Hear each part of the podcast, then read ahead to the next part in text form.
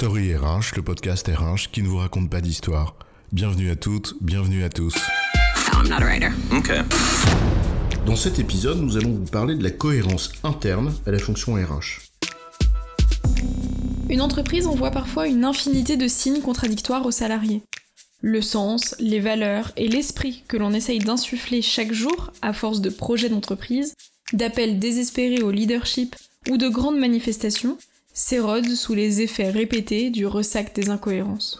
L'urgence qui nous pousse aux concessions mesquines à des intérêts immédiats conduit à ce qu'il y ait parfois un décalage entre le sens que l'entreprise tente d'impulser et l'idée que s'en font les collaborateurs au travers de leur expérience au quotidien. Il est donc urgent d'être cohérent.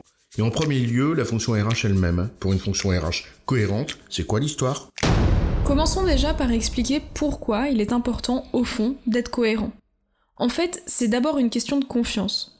Chaque petite incohérence blesse la confiance des collaborateurs.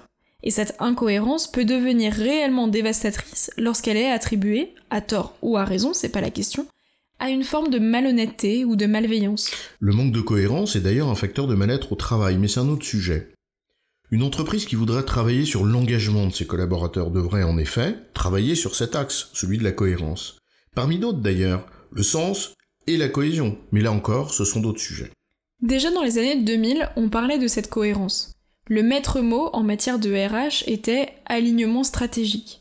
Et cela consistait surtout dans la pratique à veiller à la cohérence entre la politique RH menée et la stratégie de l'entreprise. On parle ici d'alignement au sens anglais du terme to align ou mettre en cohérence. Il s'agit de veiller à ce que le cap qui est donné par la direction, l'orientation qui est souhaitée pour l'ensemble de la boîte, soit traduite en pratique par des politiques ressources humaines cohérentes. En d'autres termes, rendre la stratégie possible par une politique RH adaptée. Il est aisé de comprendre qu'en matière de RH, tout est dans tout. Toutes les pratiques RH, quand bien même soient-elles analysées comme des processus métiers séparés, se font écho entre elles et s'appuient sur quelques notions clés transverses. L'efficacité globale hein, des politiques RH dépend de l'alignement des pratiques RH sur les caractéristiques de l'organisation, mais aussi sur le regroupement cohérent de ces pratiques RH entre elles. C'est la théorie configurationnelle de Miller en 1986, qui tend à démontrer que la cohérence interne des pratiques RH constitue un facteur d'efficacité. Pourtant, dans la pratique, cette cohérence est loin d'être parfaite dans de nombreuses entreprises. La première difficulté réside dans le cloisonnement des organisations.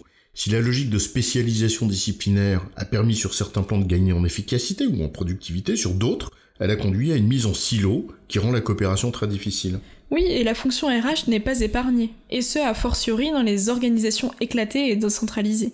On a ainsi parfois l'impression que l'expert, qui manie la notion de compétence au recrutement, n'a pas la même compréhension du concept que celle ou celui qui l'utilise au workforce planning. Et à force de dire euh, n'importe quoi, eh bien on se mélange. Genre en mode je recrute des talents, bah non, tu recrutes pas des talents, tu recrutes des personnes. Bref.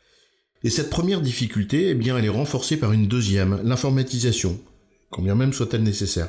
Eh bien cette informatisation a conduit à un découpage artificiel des activités RH.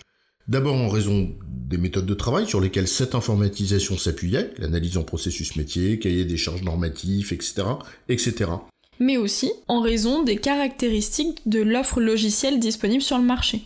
On ne va pas faire là une présentation du marché, c'est un autre sujet, mais ils ont tous leur coloration fonctionnelle et donc leur culture. Il est donc essentiel pour assurer une certaine forme de cohérence interne que les praticiens et les praticiennes RH travaillent sur deux dimensions. D'abord leur capacité de s'extirper d'une vision trop technicienne de la fonction et de privilégier une démarche plus holistique. De nombreux exemples peuvent nous inviter à avoir l'humilité de comprendre que la grande majorité des difficultés auxquelles les DRH sont confrontés requièrent une approche globale. Par exemple, est-ce qu'on peut se contenter de conclure des accords de QVT, qualité de vie au travail, hein, sans véritablement tenir compte des effets pathogènes d'organisation qui réduisent l'autonomie à peau de chagrin?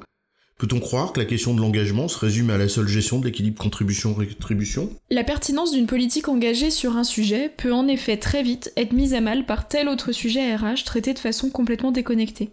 Lorsque l'on décrit la fracture entre les RH et les salariés, celle-ci a peut-être aussi pour origine des programmes pensés séparément les uns des autres, et qui produisent effet et contre-effet. Le deuxième axe sur lequel les professionnels RH doivent travailler, eh bien c'est sur leur capacité à ne pas céder à la tyrannie de l'urgence. Ne pas confondre vitesse et précipitation. car c'est bien souvent ce qui nous conduit à prendre des décisions court terme, parfois incompatibles avec les orientations de fond définies justement dans la stratégie avec laquelle l'ARH doit être alignée. Cependant, dire ça, ça remet en partie en cause une idée, une certaine idée en tout cas, selon laquelle la DRH devrait être au service des clients internes, toujours supposés rois. Bien sûr que placer la personne au centre des préoccupations de la RH c'est important, mais ça ne doit pas conduire non plus à une gestion clientéliste, affranchie de toute vision et ambition globale. Une gestion de situation de crise guidée par un seul principe, action, réaction, sans valeur et principe comme cadre, sont les meilleurs moyens de briser cette cohérence. En résumé, la cohérence interne est un des socles de la confiance et donc de l'engagement des collaborateurs. La DRH a donc son rôle à jouer en s'assurant que ses décisions et pratiques soient alignées avec la stratégie de l'entreprise bien sûr, mais également cohérentes entre elles. Cela demande donc aux professionnels d'adopter une vision globale et long terme. J'ai bon chef? Oui, tu as bon, mais on va pas en faire toute une histoire.